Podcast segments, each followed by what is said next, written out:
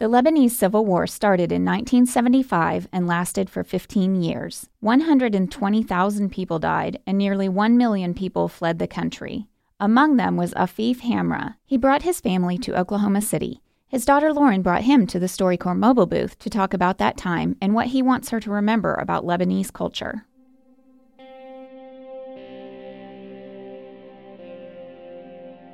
The war was going on very, very badly, and so I thought I'll take my wife and two daughters, Cindy and Lauren, bring them, all of us to America to have a, a hot shower and a hot meal because we were deprived of that. The war was very, very hard, and there were many incidents where people lost everything. So I thought to heck with it. If I lose what I lose, I am going to take my two loving daughters and my wife to a shelter, and I was lucky to stay in America and work here. When you guys came during the war, how did you handle worrying about the safety of your family? It was very, very difficult because getting to know something about them was very hard unless somebody comes and you ask, is my father still alive? Because there were no communications for a long time. I remember phone calls in the middle of the night when we were kids. Yeah. It was always scary. Of course. And I was very worried where sometimes I just listened and cried because, you know, I left my my parents and sisters and brother over there but I thought this is the best thing I do for fam- for my family. I mean, I always thought God gave me those two angels, and I'm not going to expose them to killing and and bad life in Lebanon.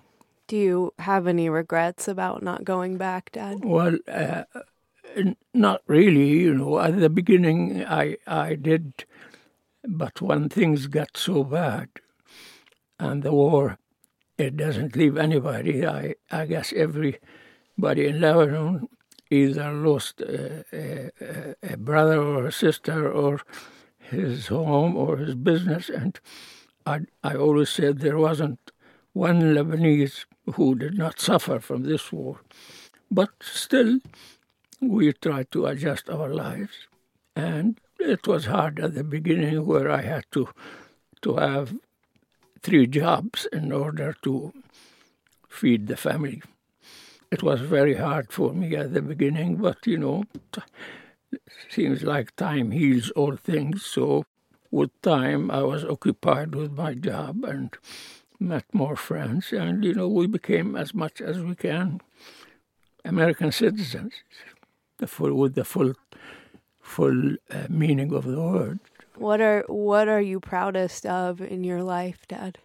Well, my proudest of is my two precious daughters. They are angels. They uh, took care of me better than they would take care of themselves. And and I came over here for you in mind to live an honorable life and a clean life and not to take things for granted. You are always the pleasure of my life.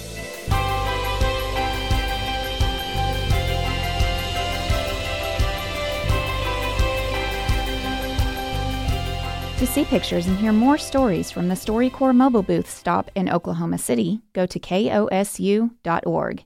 And you can subscribe to the StoryCorps Oklahoma podcast on Stitcher, Spotify, and Apple Podcasts.